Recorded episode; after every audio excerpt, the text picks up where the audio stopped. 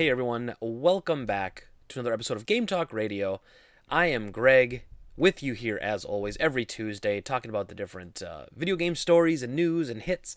You can follow me on Twitter at Game Trade Greg. Follow, uh, subscribe on YouTube at youtube.com/slash Drop Rate, and of course on Twitch you can follow us at uh, twitch.tv/slash The Drop Rate. So, um, we have a couple different stories we want to talk about today. Uh, we're going to talk about.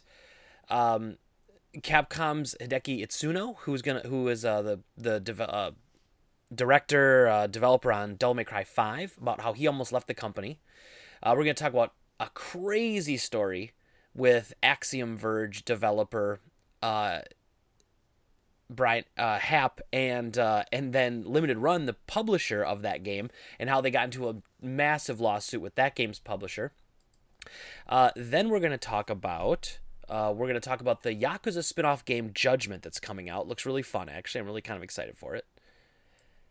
And the the lead voice actor got um he got picked up for uh, he, he's, he's accused or uh, had turned himself in for using drugs, using cocaine, and because of that, they've pulled the game off shelves.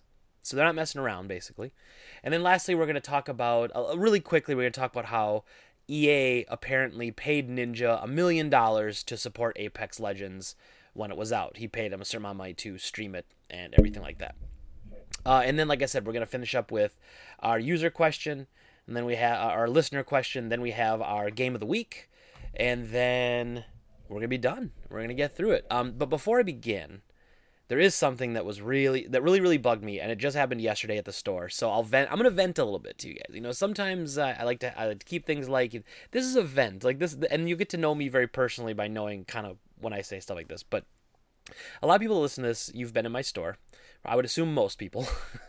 So and most of you know me personally you've been and we've had conversations before and so you listen to this and, and uh, you know who I am. You know how, how hard I work to take care of customers, how I how hard I work to try to like uh, you know, to price everything accordingly. Like we're not looking to be some sort of rip-off shop. You know, I, I go to stores and get really irritated when stuff's overpriced. You know, we try to have it right at what we feel it's worth or that you could buy it for online. So that way you're not paying any more than going on eBay. So I was feeling a little cluttered in my office over the weekend, and I thought, you know what, I'm going to take a bunch of stuff to the store, a bunch of stuff to sell that uh, I've been collecting over the years that I just don't need. And it was. Uh, it was a couple of first four figures, so it was, and it was a lot of my collector's editions. So I sold like my Dark Souls three, my Dark Souls two collector's editions, uh, and then I sold um, my Dark Souls first four statues, my Artorias and my Sif, and then I took in my Amaterasu from Okami first four figures. Okay, so I just took in a bunch of stuff and it was crazy. So I had a lot of Dark Souls stuff. So I put a post up on the Facebook page. And I, I often do this, obviously, like any business, you get a bunch of cool stuff in, you take a picture of it, you show it to the to the other people that uh, follow your page so that they can then also enjoy in the cool stuff you have, but it's also an advertising thing, you know. And so someone um, must have shared that post onto like a statue collectors page because I started getting all these messages like, "Hey, would you ship to Germany? Hey, how much is this? How much is that?" And I'm looking at everyone's profiles, and they're all from California or Spain. A lot of people from um, Spain, a lot of people from uh, Europe, uh, Germany, the UK, and I'm like, okay, well. I don't ship. Sorry, guys. You know, we're just a local store here in the U.S. Sorry, we don't ship. We don't ship. And everyone's really cool about it. No big deal. So then one person on the Facebook comments asks, you know, how much is the statue for Sif? And a uh, full disclosure here, like I said, you're gonna learn a little bit about me today. I'm gonna go through this. So full disclosure, that statue cost me, I want to say it was $550 retail, and I think $100 shipping. So $650 is what I put in to get it. But oftentimes with first four figures, they go up in value. And that's why I originally bought those two statues was because I knew one day I'd probably resell them because first four figures, especially the first couple out of a series, end up doing really well because as the series grows and as the statues grow, the first ones are often sought after and they're never reprinted.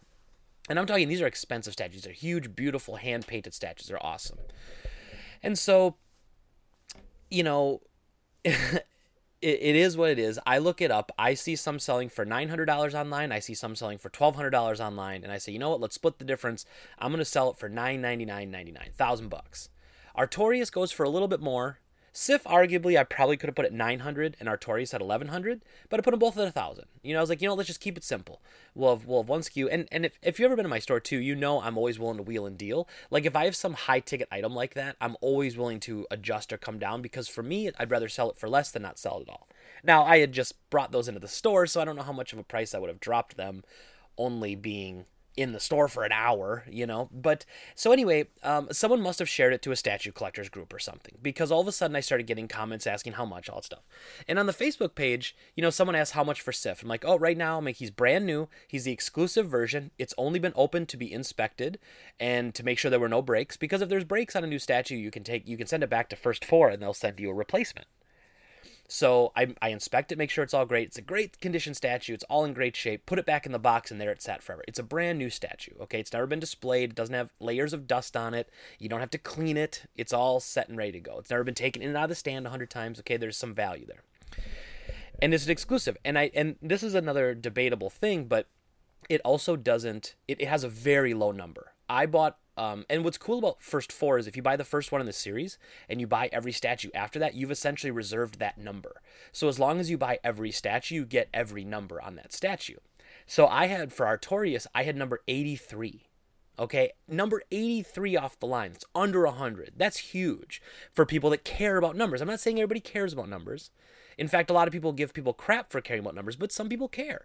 Like, it'd be super cool if that statue was top 50. I think it'd be cooler than the top 100, but it's it's top 100. So to me that adds value. And I'm the one setting the price. So you're going to come to my house and my market, I'm going to tell you what is important to me. If it was like the last one off the line, I probably I don't know if I would have adjusted the price at all to be honest, but I would have looked at that. I would have considered that when deciding my price.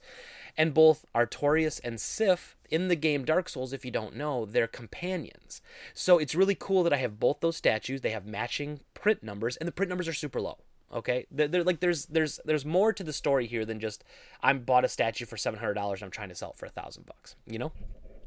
And so this one person on the Facebook group, after I say the price, uh, there's a there's like three people basically. Three people start giving me a hard time about it. One person just starts like you know doing the ha ha ha ha, and then he goes oh wait, and then goes ha ha ha all caps. So he's just laughing about the price. Okay, great. I don't care. People troll us all the time about prices, and people don't typically know shit about prices, so that's fine. So I, I'm not gonna I'm not gonna stress over somebody like being critical about our pricing when they don't understand how we're pricing it and, and they don't take the time to ask. Like if somebody like that says, "Where'd you come up with the price with that?" and then I explain it, and then they like, "Well, I have a problem with that because this." That's a totally different conversation.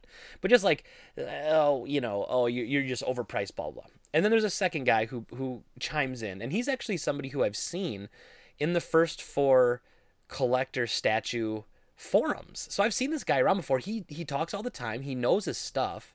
And he goes, "Yeah, right. You'll be lucky to get 500 for Sif." I'm like, "What are you talking about? Lucky to get 500? The statue's so sought after. It's one of the favorite characters from Dark Souls. Like, get out of here with that. Like, that doesn't even make sense on any planet. That doesn't make any sense." And then uh, you know, someone else said something like, "Oh, I can't imagine what you're charging for Artorias if that's what you're charging for Sif." And I'm like, "What? What are you people looking at? Like when you go on eBay, and even if, and and, and here's the thing, I, I look at eBay sold listings. I said I saw a bunch sell between 900 and 1200. There's one up for sale right now for like $770 shipping. So 770 bucks. You can get a used one with the worst pictures I've ever seen on the internet. It's got a busted up box and some pieces broken off. I'm sorry, that's not a comparable auction, you know? I, I'm sorry, it's just, it, it's frustrating to me. Like, I literally do this every day. I'm, I'm constantly keeping up with what stuff is worth. It's my job, literally, you know? And so it's frustrating to me. But anyway, I'm trying to blow it all off. But it sucks when it's on my page, and these are people that aren't part of my community. And so they're saying things that make me look like I'm ripping people off. And I have my customers reading that saying, is he ripping people off? And that really pisses me off to be quite honest like that this is my my baby you know like I, i've worked so hard for what i have today i mean this is eight years in the making like this isn't this isn't some bullcrap to me you know and I care, and I probably take it way too personal. And I, I know that. I take everything about my business way too personal. Every four star instead of a five star I get, I'm always upset. Every three star instead of a five, I'm like, what did I do wrong? You know? But I feel like that makes me a better business owner because I actually care about what I'm doing. And so you know, whatever. And so, you know, all this stuff's going on, and they're arguing with me back and forth, and I'm just like, you know, and the one guy who said it was, you know, he's he said it's so sad when a store is charging double what eBay's charging. Like, what are you talking about double? Like now you're just now you're just lying, you know, like now you're lying to make me look bad. And I look it up, and so I asked him, I'm like, well, do you want to? I'm like, if you send me some posts that I may have missed, some auctions I may have missed, send them to me, and if if I'm wrong, I'll adjust my pricing. I'll do I do that all the time, and anything in the glass case has used game prices fluctuate up and down all the time. If a game's on a downturn and we had it when we bought it when it was at the high turn, if you come in and say I can get this on eBay right now for 80 and I have it at 100, I'm gonna mark it down to 80. I've done that 100 times and I'll do it 100 times more, because we don't check every game's prices every day. It's just impossible for what we have, and that's fine. And so so then you know the guy sends me the link to that crappy one for seven hundred dollars with seventy dollars shipping. I'm like, okay, so you want to pay seven hundred seventy dollars for a used busted up one, or thousand dollars for a brand new perfect one? I'm sorry, like to me that has value. I'm just I, I have no argument for that. So I say that, and I just say, hey, and I and I'm, I've got to be politically correct. This is a difficult thing when you're dealing with people on social media with the store because you can't attack them because you almost look more like the bad guy, right? So you, you can't do anything. Like you have to really like you know almost apologize to them for having for having a store. It's it's ridiculous. And so I said something like, "Hey, I appreciate you looking, but here's why I've still priced it over the price of that one because that one's got crappy pictures, it's busted up, it's got a crunchy box and it's used. Mine is brand new, inspected, fully complete, nothing wrong with it, brand new." And he just goes, he replies back, well, ask any collector that's been collecting a long time. Used statues are more are worth more than new, and, and I just lost. I, I don't. I don't even know what to say to that. I don't know what to say to that. I, I understand a little bit. I think the point he's trying to make is that a new statue is unknown. You don't know what's inside of it. It could be busted. It could be cracked in half. And why would you want to buy a new statue that the company won't repair anymore because you're not buying it from the company. You're buying it secondhand. But the difference is, I have a store that I literally would open the statue and show it to you, and you could see everything. We could set it all up in the store, and you'd know that it's not a piece of crap, and you know it's not broken. And so it's frustrating to me. Like, and again, these are people that aren't like local to my area. There are people from all over the U.S. and different countries like talking trash about my store and my market, and that just really frustrated to me, man. And, and it, so it, it, ruined my whole day. It happened like I put the post up at like 10, and all the comments are happening like 10, 30, 11. It just it just like the whole day was shot, and and I'm trying to do that. We're crazy busy with trade-ins. We got crazy stuff going on, and then and then a, a, a statue collector that I know calls me because I offered a discount if you bought Sif and Artorias together because of the matching numbers and the the significance of them being um, companions in the game, right? And so I said I- will give a discount to anybody who wants to buy them both. And so a guy comes in. And uh, or a guy I know, Anthony, he, he's a great guy. I've known him for years. He's like, oh yeah, well, how much of a discount would you offer to buy them together? And I'm like, well, I would do 20% off if you buy them together. So I did both statues for 800 bucks. Okay, so now you can go buy that shitty bus that went on eBay for 770 or you can buy a brand new one in the box. It's mint and been inspected for 800. So you know what I mean. So like I didn't rip anybody off, and that's not my that's not my jam. You know that's not my style. And I, have always been again anti that for a very long time. Even though there's stores out there that claim you could charge 10 to 20 percent over eBay because people will pay it in the store, I've always hated that, and I've always refuted that strategy when it came to a local game store. I think that's bullshit, and I don't think you should be able to do that. And so it is what it is, whatever. But I I just it really pissed me off yesterday, you know. And then, like I said, so even and then when Anthony came in, he's a great guy, and I, I really appreciate. it. He bought those two, and then he buys Amaterasu, so he bought three one thousand dollars statues. Now I gave him the twenty percent discount on Amaterasu also because I feel like that's a bundle deal. So we got all three statues for eight hundred. That's a steal. That's a great deal. Amaterasu is easily over a grand, so I'm like, that's a great deal for any collector. He saved six hundred dollars because he bought all three statues. I'm happy to do it. It cleared out the clutter in my house. We put some money in the bank, and he's happy. Like everybody's happy. But even he, when he was talking to me, he's like, I saw the Facebook post, and, and, and I'll be honest, even after people were saying that, like I looked up the prices just to make sure, and I'm like, so it even proves that like my my customers were reading that, and you know, my customers were reading that and saying, "Oh, maybe I should," you know, maybe Greg does rip people off. It oh, it really fired me up yesterday, and that really pisses me off because I go so far out of my way. Like people don't even realize how far we go out of our way to try to help customers and give people, you know, the proper service they deserve. We have people coming with defective stuff from two months, three months ago. We still take care of them.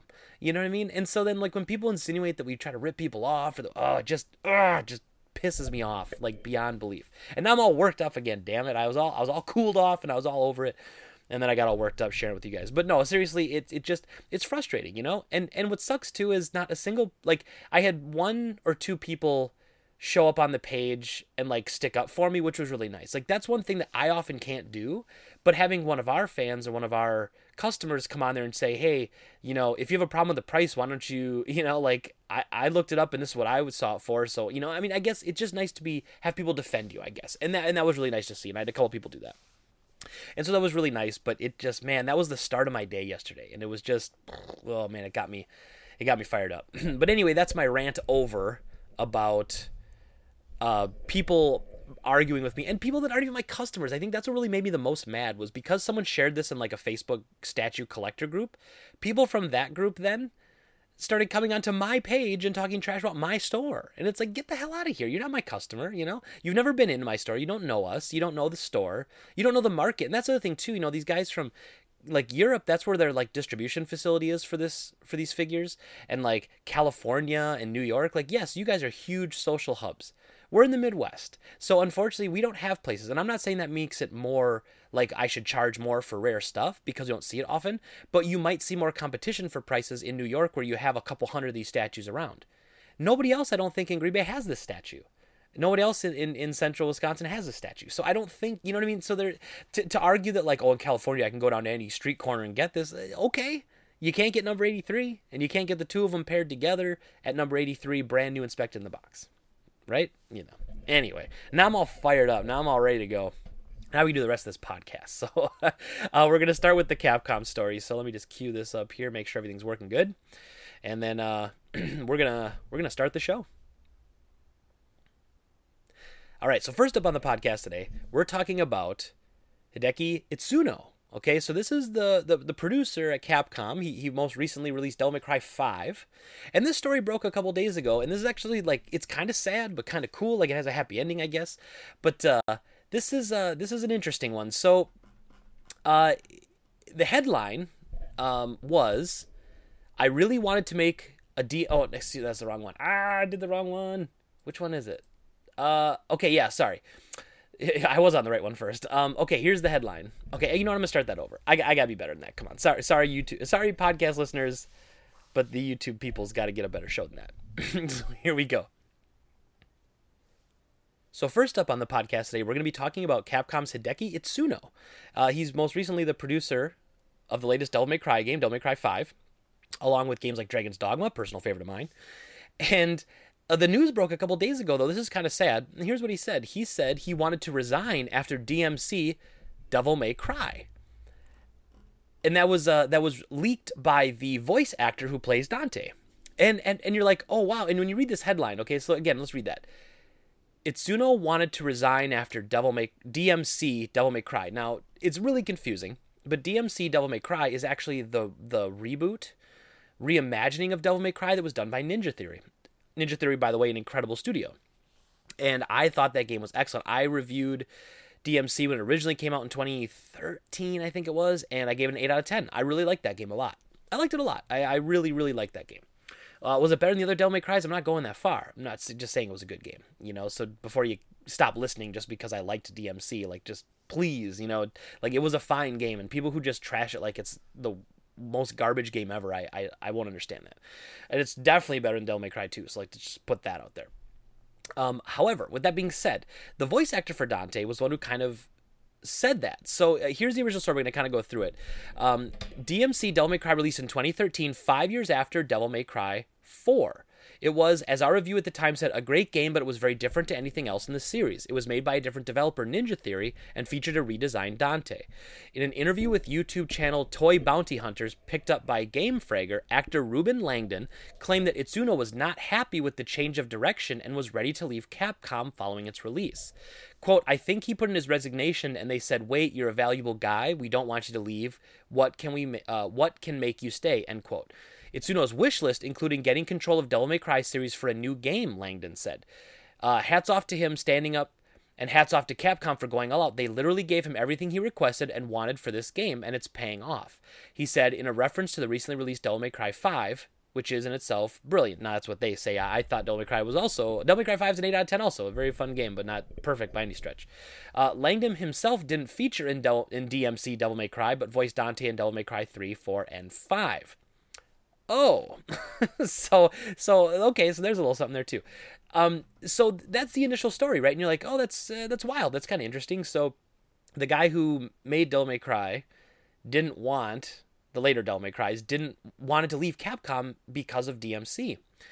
And and then you're like, but hasn't he said nice things about DMC? And he did. And now you could argue that maybe that's part of Japanese culture is that in the in the spotlight they won't talk trash about a franchise there, especially one published by the company he still works for. So he might have been being PC. That's totally fair to say.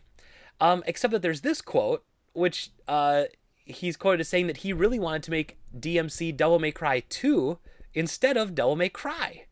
5. So let's get into that. Before DMC 5 was considered, series director Hideki Itsuno really wanted to make a sequel to Ninja Theory's take on the Capcom action game. So what made Capcom change its mind? Quote, I really wanted to make a DMC Devil May Cry 2 after the first one, Itsune, Itsuno told VG47 at the Tokyo Game Show. I was really pumped up to do it, and then that didn't happen. So when it came time to make a new game, we said, all right, let's make Devil May Cry 5. We had these people that didn't work on DMC and people that did. Because uh, we had these two sides mixing, it was all right. We're going to make Devil May Cry 5. It's not going to be a sequel to DMC, but we definitely want to do what we can to take what we learned from that game too. So not only did he go on to say nice things about DMC and say that it was like that, he he's also saying that they actually wanted to make a sequel to DMC. So they wanted to make DMC 2 instead of Devil May Cry 5. And, and if you're still confused, DMC is what we're calling the Ninja Theory game, and Devil May Cry is what we're calling the Capcom, uh, ba- the the base franchise.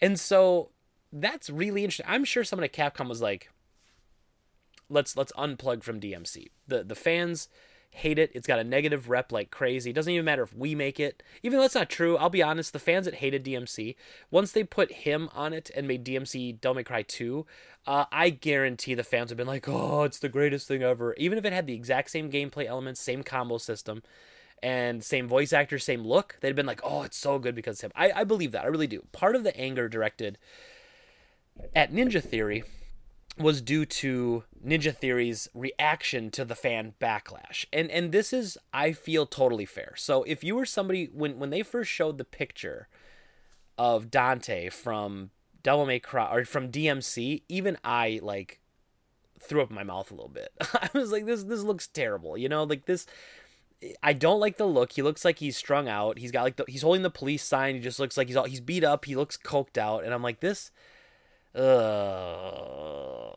like I remember just thinking that this looks like just ball sacks, and I remember thinking like right when I was playing that game, I told myself I'm not gonna like this. Just get through it, do your stupid review. You're not gonna like it. Just do it.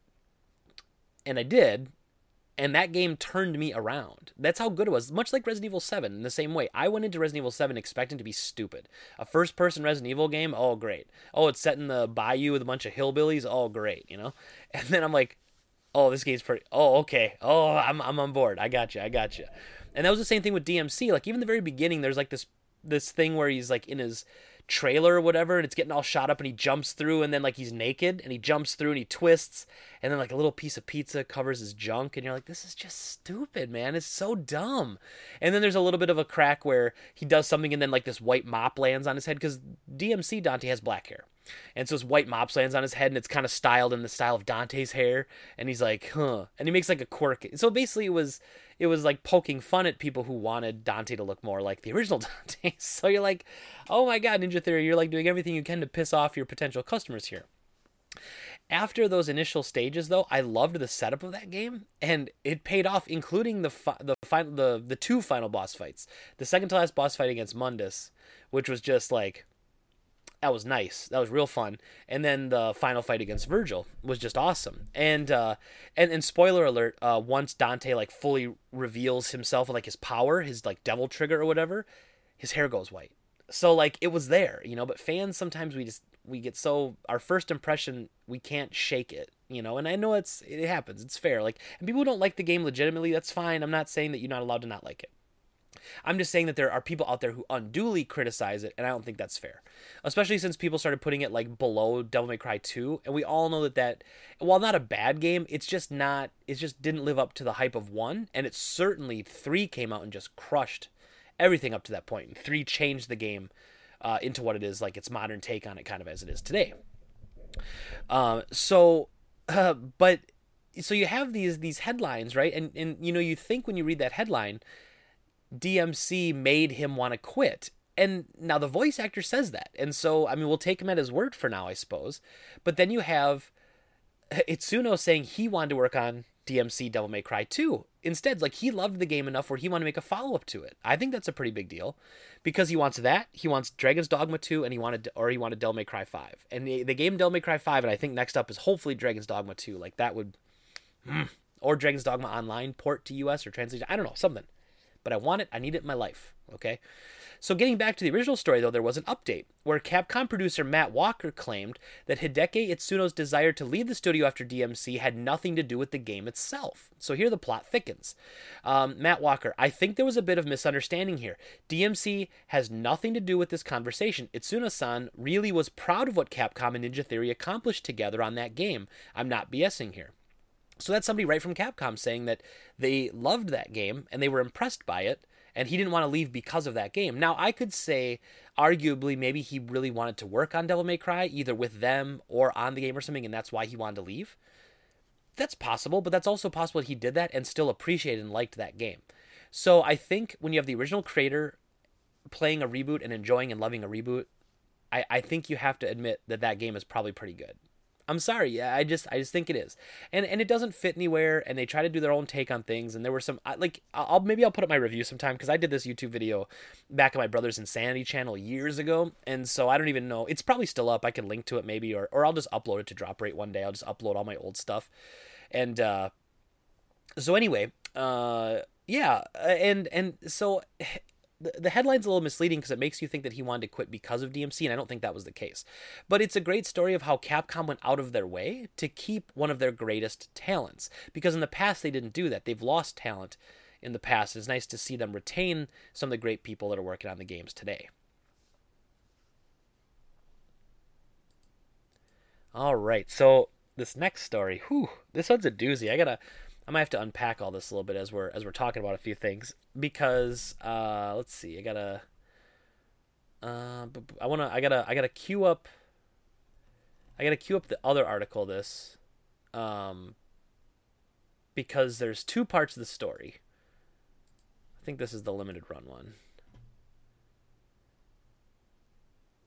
Um, let's see. I just wanna trying to cue this up. Okay, so yeah, this is the big story on GameIndustry.biz about Limited Run, and then there was a follow up. So we'll talk about this. This has to do with Axiom Verge, which is an excellent game. Um, but uh, actually, it's all in this article here, isn't it? Okay, I'll just stick to the Kotaku article because it's big. Um, Uh, Happ Happ Happ is the dude. What is the two player productions? Is that what it's actually called? Ah, it doesn't matter. Okay. Uh, but here, uh, here we go. We're gonna start the next part of the podcast right now. So next up on the podcast today, we want to talk about this crazy story between Badlands Games or Badlands Publishing and Limited Run and Thomas Happ, the uh, developer behind Axiom Verge. So if you haven't played Axiom Verge, it's probably one of the best odes to the original Metroid I've ever played. It, in graphical style, but also in like sound and mood, and it's just excellent, excellent, excellent. Axiom Verge is one of my favorite games too. I that I played. Was it last year or even two years ago? And I'm not sure. It might have been might have been two years ago. But in any case, amazing game. Go buy it at any console you can. Um, which the funny thing about that is it's soon to be coming physical to the Wii U. Yes, the Wii U, a dead console for the last four years plus, is getting a, a new physical run released. Now, it was supposed to have come out quite a while ago, and unfortunately, there was a lawsuit between Limited Run and Badlands. But I want to get to all of that, but I got to do this in order. So, actually, the, that was the first thing that kind of broke the story. So, let's talk about this first, and then I'm going to get to the second half of it because the second half is a little dirty. So, this is kind of a long story. Buckle in for the ride, folks. We're gonna we, we got a lot going on here. Um, okay, so uh, let's see. The original story was March 15th. Um, despite being largely a dead console, the Wii U is seeing the physical release of a relatively well known indie title in North America at the end of the month Axiom Verge. The game was originally released digitally on the platform in September of 2016, and its North American physical release was announced over two years ago. Since then, it's seen a Nintendo Switch digital and physical launch, but the Wii U physical edition seemed to vanish after its initial reveal, largely forgotten that the Wii U took a backseat to Nintendo's newer console. But thanks to a long saga of delays, lot check troubles, ignored emails, bank mistakes, company closures, and court proceedings, proceedings, Axiom Verge and the Wii U would remain unforgotten for the two companies originally responsible for making it happen Limited Run Games and Badland Games. Now we're going to get into kind of the story, though, of what happened. Uh, this is a lot. Can I find a, a, faster one here? I think this is a little faster. Okay, so. Um, as outlined in the extensive report by GameIndustry.biz, the boutique distributor Limited Run Games, you know who they are, ordered 6,000 copies of the Wii U edition of Axiom Verge, which included a soundtrack, art book, and other extras, for which it paid Badlands $78,000 in early 2017. It planned to sell them through its website that fall, but the copies never showed up. In early 2018, Limited Run Games filed a lawsuit seeking repayment. It won the lawsuit, but still has not received payment. Despite Badland temporarily closing in 2018 as a result of money issues, Josh Fairhurst, Limited Run's CEO, told GameIndustry.biz that he believes the company has the money to pay. Quote, Badland Publishing has released several physical retail products since we sent them our money, some within the last few months, end quote. Fairhurst, uh, Fairhurst continues, quote, through my knowledge of minimum order requirements with the major platforms and the associated costs, I know that Badland has spent more than $100,000 on recent physical product releases. So they've had more than enough money to pay us back, yet they've been content to keep our money. Uh, according to Luis uh, Quintans, Badland's CEO, it will eventually pay back the money, but needs time. In short, this judgment shows that we have to pay to limited run, which is what we are willing to do from the beginning. Quintans told GameIndustry.biz, but for the limited run, has to want to talk to us and keep in mind that it's not possible to face all payments at once. So he's arguing that uh, basically limited run wants all the money now, and they can't pay all the money now, so they have to work out some sort of deal. And you're like, okay, well that sounds pretty reasonable but apparently they had already tried that. so, anyway, they go on to say uh, Fairhurst said on Twitter that now that Limited Run has sued Badlands and won, it cannot make such a deal. Accepting a payment plan would invalidate our lawsuit and give Badland a chance not to pay, he wrote. Limited Run will be releasing the multiverse edition of Axiom Verge on March 29th just a couple weeks away, for Wii U after partnering directly with Happ and Adelman. According to Adelman, they too are pursuing a lawsuit against Badland. Here gets to the crazy stuff. For $200,000, they believe the publisher owes them, but the international nature of the suit is making it hard to make headway. It's frustrating to see at Badland publish tweets about new games they're releasing, no doubt funded with the money they owe Limited Run Games and Tom Happ, Adelman wrote. So there was an update where Quintans, that's from Badland, uh, posted a statement on Twitter over the weekend acknowledging Badland's failure to pay, but stressing that the delays were due to ongoing business and financial challenges, and that the company still has every intent of paying the amount it owes. The last request for negotiation on our part was not accepted, nor was the repayment plan. Options that would probably have been accepted if Badland Games had been more proactive on this issue during this period of economic difficulties, wrote the Badland CEO. So they're even saying that they should that it should have been accepted earlier because they and they didn't have the money to do it, so they didn't. And now this new negotiation, they can't because of the lawsuit. Uh, that version of events was refuted in emails by both Adelman and Happ, who told Kotaku that after they had proposed a counter repayment plan, Badland went completely radio silent. Quote, over the course of a couple months, we had discussed and agreed to terms under which they would pay Tom, but when I sent them a payment plan, I didn't hear back for a couple weeks. He went on to say, quote, I asked them to get back to me, but they said they were discussing it with their lawyer and would get back to me ASAP. That was in early August and was the last meal email, excuse me, I received from them. It was around that time that I decided to retain a lawyer as I was getting the sense they were stalling for time. Since then, they have published multiple games, so they must have had cash at their disposal. Their decision to use that cash to publish more games instead of pay their existing debts was a deliberate choice they made. End quote. Yes, so I do agree with that, but I also agree that you have to spend money to make money and so maybe they needed to get these titles out to get more of a of a of a space like a bank of cash so they could pay some debts. They probably had the money to pay these debts and they would pay them but then they'd be out of business. And i'm not saying that's right because they have outstanding debt but what i'm saying is they i can understand why maybe they were stalling to try to get some sales out get some games out and make some money so that they could then pay it back in increments and not destroy their company in the process which you know whatever. Now going on to say though, so then as you said that the the developer the developer says that he, they are owed two hundred thousand dollars. That's not even you know seventy eight thousand limit runs a big deal. This is two hundred thousand from Happ and Adelman, who's I believe the publisher or the um, producer. So th- then the article, and this is technically the beginning of it, but I wanted to do the other part first because that's what I heard first. Limited Run kind of broke this all open, and then that's when Happ and Adelman came forward to be like, oh, also by the way, we got this going on with this company too. And so, um, let's see here. Uh, quote: Badlands has literally stolen money from a disabled toddler Adelman said in a series of tweets earlier today. According to Adelman, he and Happ had been approached by a number of companies interested in trying to produce a physical version of Axiom Verge. They eventually decided to go with Badland because of the unique terms of the deal that was offered. So, this is an incredible deal that was offered to Happ, the creator of Axiom Verge, from Badland Games. In addition to matching what other publishers were offering in terms of revenue share, they said they'd contribute 75% of their cut to a trust fund set up for Alastair Happ, so that's Thomas Happ's son, and his ongoing medical expenses. Adelman wrote on Twitter Alastair Happ suffers from a rare neurological disorder called uh, kernicterus. Most treatments for this are experimental and not covered by insurance. Years later, after physical versions of the game came to PlayStation 4, Vita, and Switch, Adelman says that the money is still missing. Neither Adelman, Happ, nor Badland were immediately available to respond to a request for comment. So they were going to give 75% of their cut to a trust for the developer's son. I mean, that's incredible offer. That's incre- that, that's over the top Genesis, uh, uh, generous. That's over the top generous. I mean, that's almost too much. I would say. Almost, I think Tom might have might have overlooked that that was almost too good to be true, right? Like, what company would do that? I mean, obviously, if they thought they were going to make a ton of money on it, though, you know, it's a good press thing. It's a good, it's a good thing to do. My goodness, how excellent was that? Um, according to Adelman's tweets, however, Badland, which is based in Spain, was originally set to publish physical versions of the game in both Europe and North America. The company later came back and asked Happ to front the money required to manufacture the copies for North America, which Adelman said was a signal that Adelman uh, was a signal that something wasn't right.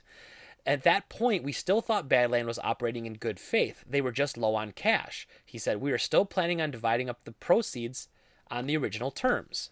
So at that point, there was no reason to believe that they wouldn't do it. Uh, Happ and Adelman organized the distribution of the physical copies in North America, with retailers paying Happ his share directly. But Adelman said that Happ has never been paid his share for the version sold in Europe. Meanwhile, a Wii U version to be produced by Badland never materialized at all. And that's when we go on to the limited run side. So then they basically work with limited run. Limited run says, hey, we'll get the physical versions out for you. We'll front the cash. Here you go. And then Badlands stiffs them, which is tough because what's that? What's the saying, right? The fool me once, shame on you. Fool me twice, shame on me. And so, really, did Limited Run not know? Did they not talk to the developer and not know that they were already having money issues and stuff. I guess, and maybe they didn't, you know, but I think that's a little bit of responsibility from Happ should have maybe stepped in with limited run, and been like, hey, just so you know, like if you front the money, yada yada yada, blah blah blah. So uh, they finally have their copies of the game, um, but I'm pretty sure based on what they're going to sell it for, because here's here's the deal. Uh, they're going to sell the game, I believe, for twenty nine ninety nine. Might be thirty four ninety nine. Let's say twenty nine ninety. So thirty dollars by 6000 you know uh, it's $180000 basically profit you can make so limited run will make their money back if they sell out of this product but it's it's very weird. And i don't know if that was supposed to be their cut or if a cut of that's supposed to go obviously to Happ and how much is supposed to go like to badland. Like i don't know anything so i don't know what's going to happen but they are allowed to sell the physical edition. So this is a wild story. So this badland place uh, this badland games they went like badland games i think went out of business. They filed for bankruptcy. They claim that there was some mistake and a bank closed off all their lines of credit. And so they, they had no access to their funds anymore. They couldn't continue their business. And that's what got them behind, basically, on paying back all their debts. And while that's certainly an understandable situation, what's not acceptable is going dark. And that's apparently what they did. Like they ghosted limited run for months, not replying to emails, not saying anything with them. You have to keep an open dialogue. I Josh Fairhurst, I've never had any direct communication with him.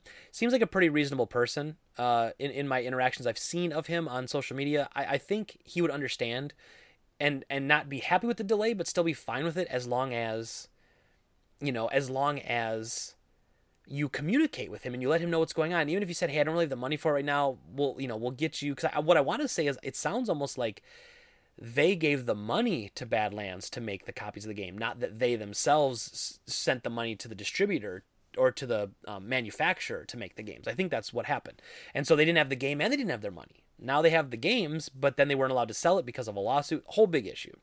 But one of those really weird stories that uh, that that hopefully will come to a happy ending. Uh, so you get to, if you want a chance this kind of neat history, it does go on sale. It's a week from Friday. Uh, I'll be buying it because I love the game. Actually, I can't stress enough how much I love that game, but uh, also because it should be a fairly unique experience. Only six thousand copies being made. Probably the last game coming out on the Wii U, if I had to guess, technically based on uh, when it's going to ship. But you never know. Um, but, but hopefully we'll get more of an update on this. I'd love to see Badlands just I don't want to see Badland go out of business. I want to see them take care of their debts, fix their financial situation, and then move on and make and get because the idea of another company publishing small indie games is a good thing. And I understand that they're essentially uh, competitors with limited run, but it would it would be really nice to see them not be like hating on each other. You know, there's their special reserve games uh, that that co-op and do stuff with limited run. Like not everyone who does limited run games has or not everyone that does physical print copies has to be a competitor you know? Just like me and there's other game stores that i'm technically competing with but we have great relationships with because you know that's just the best way to do business. All right and then we got to get to this yakuza story and then we're gonna talk a little bit about ninja and then we're gonna then we're gonna get out of here but my nose is really itchy again so i don't i don't know what it is like i'm seriously sitting in here I'm I'm uh I'm doing the podcast, everything's fine, and then all of a sudden I get a little bit of an itch in my nose. I rub it, and then boom, my nose itches straight for like 20 freaking minutes. I gotta get like a, and I have cats, but I I'm around them all the time. I'm not allergic to cats. I just don't know if this room needs like, I don't know what this room needs. A de-dustifier, a de-cat dustifier. I don't know. Needs something. Um. Anyway, uh, let's get to the next story. So next on the podcast today, we're gonna be talking about the Yakuza spin-off Judgment being pulled from sale in Japan because the lead actor in the game was busted for having cocaine. And so at first you're like, well, this isn't much of a story, right? Because, you know, people who do bad things, oftentimes the media will react to that. Uh, but let's hit the story because it's a little weird that they're not just disassociating with the actor, they're actually pulling the game off of shelves in Japan, which is causing the game actually to spike in value right now because it's essentially a, a, hard to get item. So here's the article real quick. This was uh, this is on IGN uh, by Esra Krabbe. Sega now say that it's halted Japanese sales of Judgment, the latest action adventure game from the developer of Yakuza. The reason behind this sudden decision is the fact that Pierre Taki, whose voice and likeness are used in the game as character Kyohei Hamura was arrested as a suspect for the usage or possession of drugs. While this may not sound like a reason to stop selling the game, similar occurrences are common in Jap- uh, Japan's entertainment business. Uh, the uh, Mainichi News reports that 51 year old Taki confessed to using a small amount of cocaine, and police are currently searching for further evidence. If prosecuted, Taki could face up to seven years in prison. Oh my god. Uh, on its official website, Sega announced we have received reports of an arrest and we are currently confirming the facts. We are withdrawing withdrawing judgment from sale in Japan for the time being, including both physical and digital editions. Sega also stated it will no longer promote the game online, with the official Japanese website no longer accessible, and all past tweets by Sega's official Twitter account regarding the game being deleted. It is not known if Sega plans to restart selling the game once things settle down, but the wording of its announcement suggests it could be a temporary move. The Japanese word tumen translates roughly to uh, for the time being, but is not quite a strong commitment as temporarily. Uh, it is not known if this incident will have any influence on the Western release of Judgment, which is scheduled for June 25th. At the time of writing, the game is still available on the PlayStation Store in Hong Kong and other regions in Asia. IGN has contacted Sega for comment. Uh, Sega does have, uh, excuse me, Sega does have options if he if it chooses to put the game back on sale. In the recently, uh, recently released remaster of the Japanese version of Yakuza 4, the voice and likeness of policeman Tanimura were recast after the original actor Hiroki uh, Narimiya retired from the entertainment industry following unsubstantiated cocaine rumors.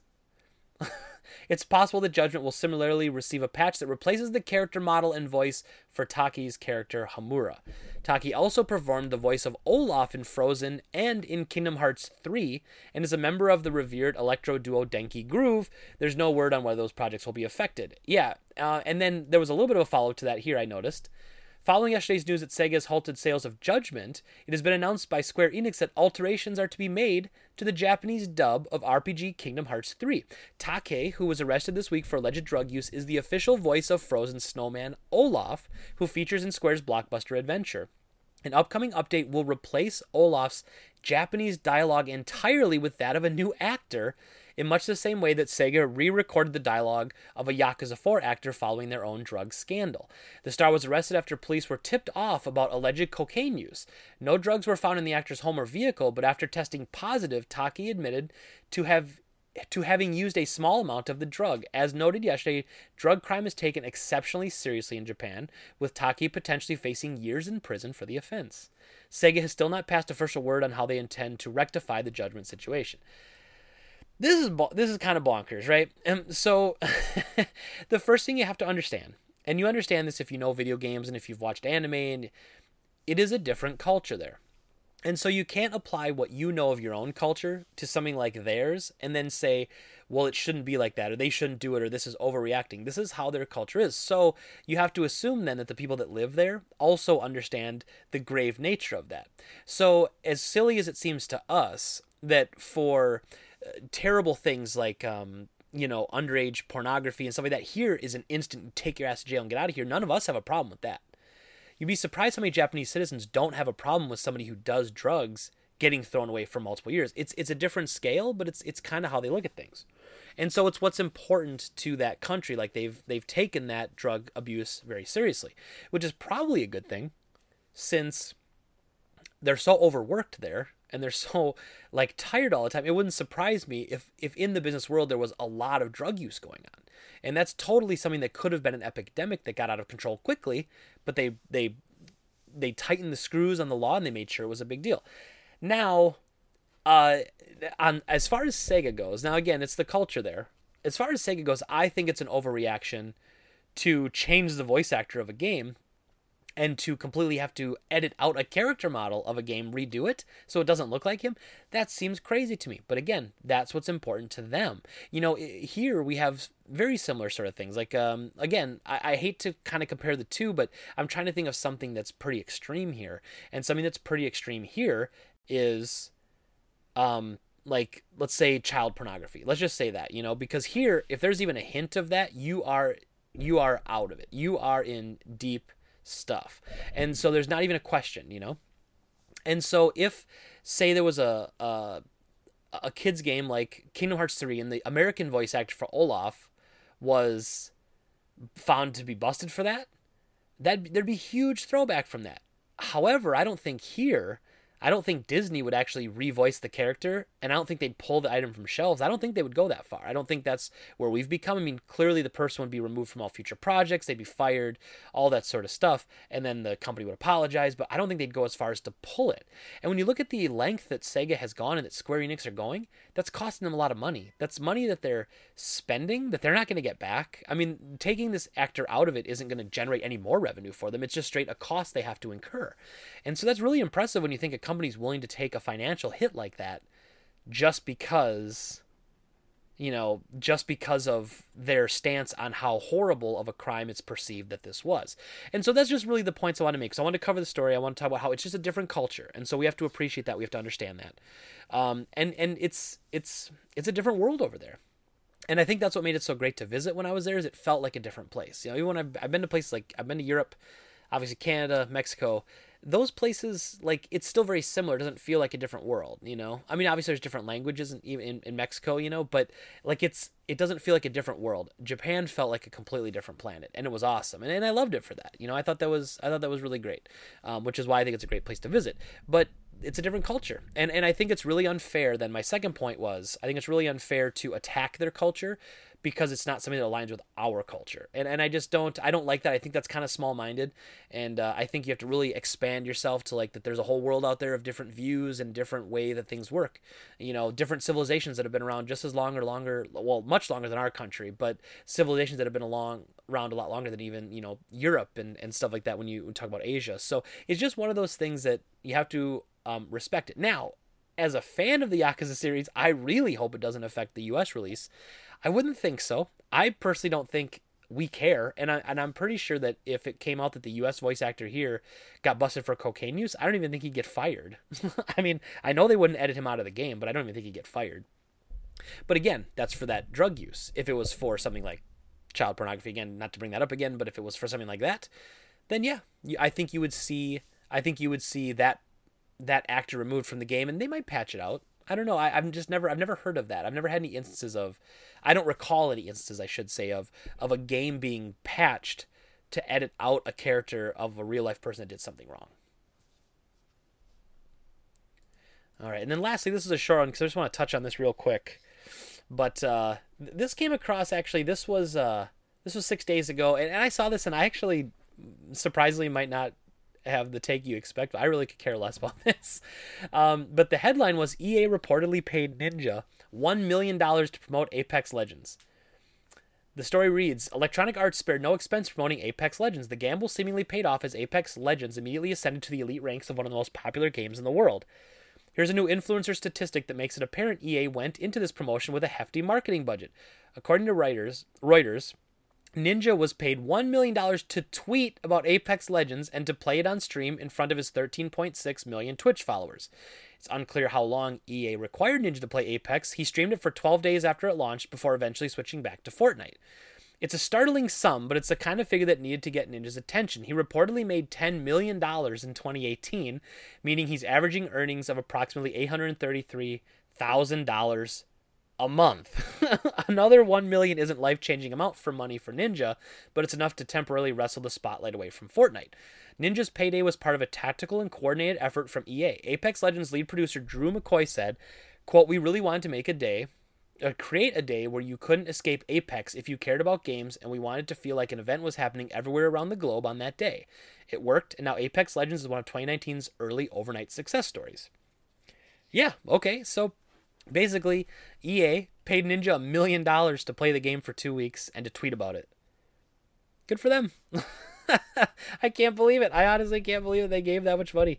But it's how marketing works. And you know what? It, it worked. It helped. It brought in who knows how much money I'm sure it brought in more than a million dollars because if it if the access and the reach that these people have, it, it's it's not quantifiable necessarily, and the amount of money brought in by them is not quantifiable. But you guarantee that somebody paid a million dollars. That's nothing for EA. Just pay the dude a million dollars. And uh, what's funny though is he went back to Fortnite afterwards because that's where he is, and he's hemorrhaging followers. So you could argue that EA picked the wrong streamer. They could have probably picked somebody who was more of an up and comer in the Apex community, so that they could have, you know. But eh, it worked, and and Apex is making a ton of money now. No one seems to have any problems with it. It's great, and uh, and Ninja got paid, man. Who cares? You know, I, people who are like appalled by this, I don't know how they think this all works, you know? So if you're appalled by the fact that EA paid someone to play a game, then you really don't understand what it's like when they give free copies of games. Um, when companies give free pieces of hardware out, you know, to to get reviewed by Metal Jesus or whatever. Like it's all it's all part of the marketing, man. It all works, and, and that's just it's just what it is. I don't know. It's stupid to like to think that it doesn't work that way, or to think that because he was paid, it's not like he was running around like shilling for the game. Really, I mean, he basically was saying, he basically was saying, um, you know, that uh that uh, hey, this is a game I'm playing. It's pretty cool. I mean, he just gave his opinion on it. I'm sure if it sucked, he'd have been able. Well, he maybe not would have said that. But you know, Ninja's one of those weird like personalities now where he's like the good one. He's the safe one. You know, people can't give PewDiePie a million dollars to play a game because he's tied to all these negative, you know, interactions with potential fan bases. Ninja still seems to be pretty like high and dry, with the whole exception of him not playing games with girls because he doesn't want people to talk about him maybe cheating on his wife or something like that whole weird thing. For the most part, he's clean, and so companies like someone who's clean, especially EA, and them coming off of issues uh, with their Sims program that we reported about last week. So weird stuff. So Um, that's the podcast for today. We're going to get into our listener question, then we're going to talk about our game of the week. Then we're going to sign off, and we're going to let y'all let y'all off the hook. So, uh, this question comes in. Uh, here we go, and this actually tied into what I was talking about with the story about the voice actor from uh, from Japan for Judgment. So, the question Do you think that there should be a path to redemption for people who have made mistakes or nefarious actions and are removed from different projects or shunned from different communities, i.e., Judgment, uh, James Gunn with Guardians of Galaxy 3, who recently was reinstated, actually, David Cage, etc.? So that's a really that's a really good question. First of all, so thank you for that. That's a very very good question, and it's not overly complicated. So, uh, here's here's some things I take into account. Like let's forget all the corporate side of it. Let's just think like say say your best friend uh, does something that pisses you off really bad. Like they betray your trust somehow. At what point are you going to let that best friend back in? Like what what do they have to do to get back onto your good side? One, they have to admit that they did something wrong. And then they have to feel genuine remorse. And then they have to make actions to fix it. That that's how that, that's how I feel. If I feel like if they go that far, and they're genuine about it all, and not just half-assing an apology, but they're genuine about it. What more do they need to do? Like as a person, then, as me, as the friend who got betrayed, at that point, what do I need to do? Like what else do they need to do to make me happy? Like they've done everything they need to do, in my opinion. They don't need to. They don't need to keep working hard to build my friendship. It shouldn't be like that. Like if you feel genuine remorse, it was a mistake or if they did it on purpose and they're like, you know, it was stupid. I shouldn't have done it. I'm really sorry. Please be my friend. You know, please can we can we get a beer sometime? Like, yes, that's so. Then apply that to the the bigger picture. So let's talk about James Gunn first. So James Gunn, if you don't know, he's the director of Guardians of the Galaxy 1 and 2. He was set to direct Guardians of the Galaxy 3 last summer.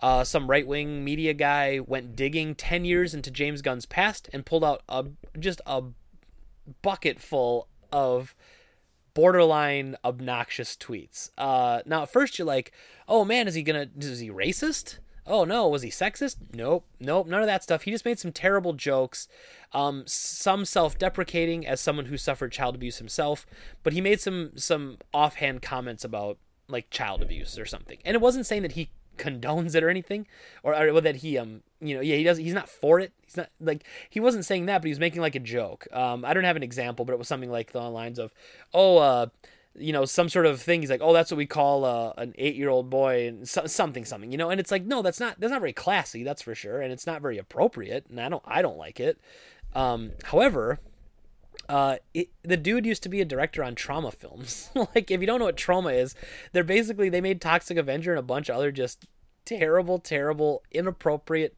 non-rated, like wannabe horror action movies, and they're they're they're awesome from a movie perspective. But you know, like it's it's not like he he was an animator for Disney his whole life. So anyway, so someone dug up all these old tweets, tweets that Disney knew about when they hired him. He revealed everything to them. He, they knew all about it. He had already apologized for them years earlier. Years earlier, he said, "You know, when I was younger, I was trying to be edgy and cool, and it wasn't edgy. It wasn't cool. I'm sorry." This was all done before these were unearthed. You know, they were out there the whole time before they were unearthed, and uh, and so then he gets fired. He uh, Disney's like, "Oh, we can't. We have such a backlash. We can't do this." Well, then the backlash of him getting fired was actually much much larger than the initial backlash. And so we were all kind of waiting, and then just I think it was last Friday they just announced that Gunn's back on. Okay, so you're making some waves, making some changes, um, and uh, and so he's back, uh, and and so uh, the question posed was, is there a road to redemption? And and I think there absolutely is, and it has to start with the three things I laid out. Like one, they have to admit that they did something wrong, apologize sincerely and then make amends to not do something like that in the future, like make an an active effort to not let something like this happen again. And James had already done all those things before they unearthed his his stuff, so he, he never should have been kicked off the project in the first place. That's a whole other conversation for another day. Um, as far as David Cage, now if you remember on the podcast about a year ago now, I talked about David Cage and his really like apparently his sexist uh, studio behavior and how he had like a, a nude model of Ellen Page that they would put onto different aspects of the game during the Beyond Two Souls development and like some really nasty stuff. Making some he had, you know they had Photoshop pictures of them all having like huge dildos and like uh, Nazi s- suits and they were just weird stuff. Um, now, is there a road to redemption for something like that? Yes. Uh, however, David Cage did none of those things. He didn't acknowledge anything wrong. Uh, then he didn't apologize because he didn't acknowledge anything was wrong. And as far as we know, his studio still operates that way because nothing's changed. So there is no road to redemption for people that don't seek redemption. You know, and that's not an overly rolled or religious uh, like thing there, but that's just the truth. Like you don't find redemption unless you're seeking it. And so for for uh, Cage, I don't think so. I, I think Cage and Quantic. I mean, I think they're just a dump. And and and as much as I love their game, I mean, it's just it, it like the the things you heard about that studio were terrible. And it's a private studio though; they can do whatever they want. Um, and it's in Europe, it's a little different, but it, it's you know, whatever. Uh, now the guy from Yakuza, uh, that's a totally different thing. That's Japanese culture. Now, could he eventually come to the United States and, and do really well here? Probably, because we wouldn't care about a little cocaine use. I think a lot of people use cocaine that you wouldn't think. Um, that's not me. I'm not hinting that I do. I don't do drugs, but I'm just saying that's probably more common here than you think. Uh, but yeah, I mean, if if he admits it and he apologizes for it, and then going forward promises never to do it again and is sincere in that, I think there's always a road to redemption. And and our culture recently, and I talked a little bit about this with the um, with the screw up with uh, THQ Nordic and them talking about uh, uh, going on to 8chan and doing that stupid AMA on there, which made him look like a bunch of fools. So, like, everyone was calling for this guy to lose his job, and that was like a genuinely bad decision. But that wasn't even like I, we we need to stop like one and dunning people you know and again it depends on the severity of things. Like yes you murder somebody you're done. Okay yeah uh, duh i'm not talking about that. But i'm talking about something like like we have to look at the severity of things. We have to look at the intention of things. Um oftentimes uh, it's the same thing when it comes to you know um using an improper a pronoun for a transgender person. You know, like it, like if you if you make an accent, you say that the, the wrong pronoun, and then they're like they correct you, and then you say, "Oh, I'm sorry, I'm sorry, I didn't, I, I apologize, I didn't mean to," you know, that should be it. That should be the end of it. But then they're still offended if they're still offended that you made the mistake, and even though you're sorry, they don't care, and they're like, you can take your apology and shove it. Like, how is how how have we gone to something like that? Like that was an honest mistake. You know, people make those, and I don't know when people got so perfect that they don't make mistakes that they can't you know call people out on their mistakes. But yes, I absolutely believe there's a, there needs to be a road to redemption, and it it can't be a set amount of time. You know, there can't be, oh, you know, man, after one year you know, it really reflected. Because then you look at stuff like Jake Paul and the stupid Paul brothers and that shit they did in Japan, and then you look at uh, like the dead the dead body they filmed in the forest and all that stuff, and then they, they they apologize and oh, and everyone feels sorry for him, and then a month later they do something else ridiculous, and it's always like the shock jock stuff. That's that's you know. People like that don't don't need it because they don't want it. They don't want the redemption. They want the the press to go along with the the outrage. But people who genuinely make a mistake, you know, and that's a case by case basis. So you can't blanket any of this stuff. You can't just make a blanket rule and be like, no matter what, you know, no matter what happens, if you make a bad joke on Twitter, it's distasteful and people don't like it, you'll never work here again. Eh, that doesn't make any sense. And so there has to be a path to redemption for people that have screwed up. And it has to be looked at it by a case by case basis, and it has to be a genuine, sincere want for them to do so. Okay, that was long winded. Uh, so then we have a game of the week, everybody. This is a good one. I like this a lot. And I may have talked about this before, but now I'm going in more of an order. So if this was on an old podcast, I apologize. But we're going to talk about it anyway. So I am going to be talking about Beavis and Butthead for the Sega Genesis. So this is another one of those cases, much like Batman and Aladdin, where the Genesis version is very different from the Super Nintendo version.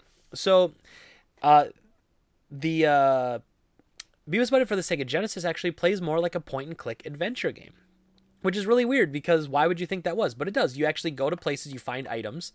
You have to go to other places and use those items. And so it, it's pretty fun. The Super Nintendo version is more like a typical side scroller where you're going through levels. In fact, I find it obnoxious. There's like a school level where you're, or a hospital level where you're pushing like, I think your butthead pushing Beavis on a on a gurney, and you have to like jump over things and like there's people shoot. It just it sucks. Like I really hate the Super Nintendo version of this game but I love the Genesis version. I've always loved point and clicks, so there's not really that's not news. Um, but uh, this game is actually really fun, so go check it out.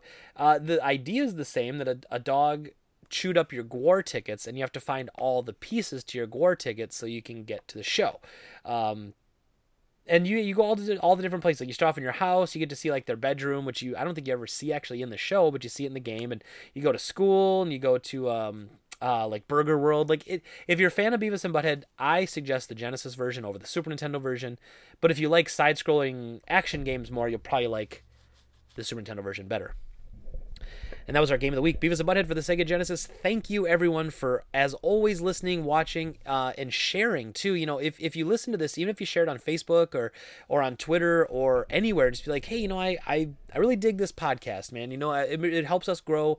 Uh, we we average about. I mean, I can only see the the SoundCloud statistics, but we average about hundred to two hundred listeners a week and that's pretty cool i mean i, I really like that um, i'd like to be more um, you know i'd like to get in the thousands someday but this is totally cool too and uh, as always, please, please, please send me your questions. I have some great ones queued up, but I'm always looking for more. And if I get an over an overage amount of them, I'll start asking or answering more questions in, in, in a, in a podcast. So uh, maybe kind of weaving it into the show. Uh, so with that being said, thank you as always. Follow me on Twitter at GameTradeGreg, uh, YouTube.com slash drop rate, Twitch.tv slash the drop rate. Uh, we're up to almost 4,300 subs on YouTube. It's just, man, we just keep pounding, you know, just keep grinding and grinding and grinding. Got to get to that 5,000 mark, and then it's 10,000 or bust. And then once it's 10,000, maybe we can, uh, you know, as we, as we start to grow and grow and grow, we'll have more content and, um, and you know things happen. So uh, i appreciate as always everybody. Thank you for listening and watching. Thank you. Thank you thank you thank you. Share tell your friends. Uh, and i appreciate y'all. Have a great day. We'll talk to you again next time. Bye